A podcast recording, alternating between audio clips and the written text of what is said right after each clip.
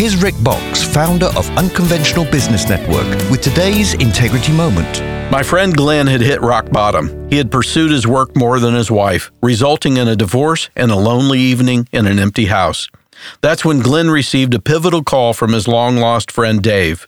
Because of their history, Dave had the influence to deliver a direct message. Dave told Glenn, You need to get back to church and get your life right with God. This wisdom eventually resulted in Glenn remarrying his wife. Paul wrote in 2 Timothy 1 7, For God has not given us a spirit of timidity, but of power and love and discipline. Many of us have influence over certain people.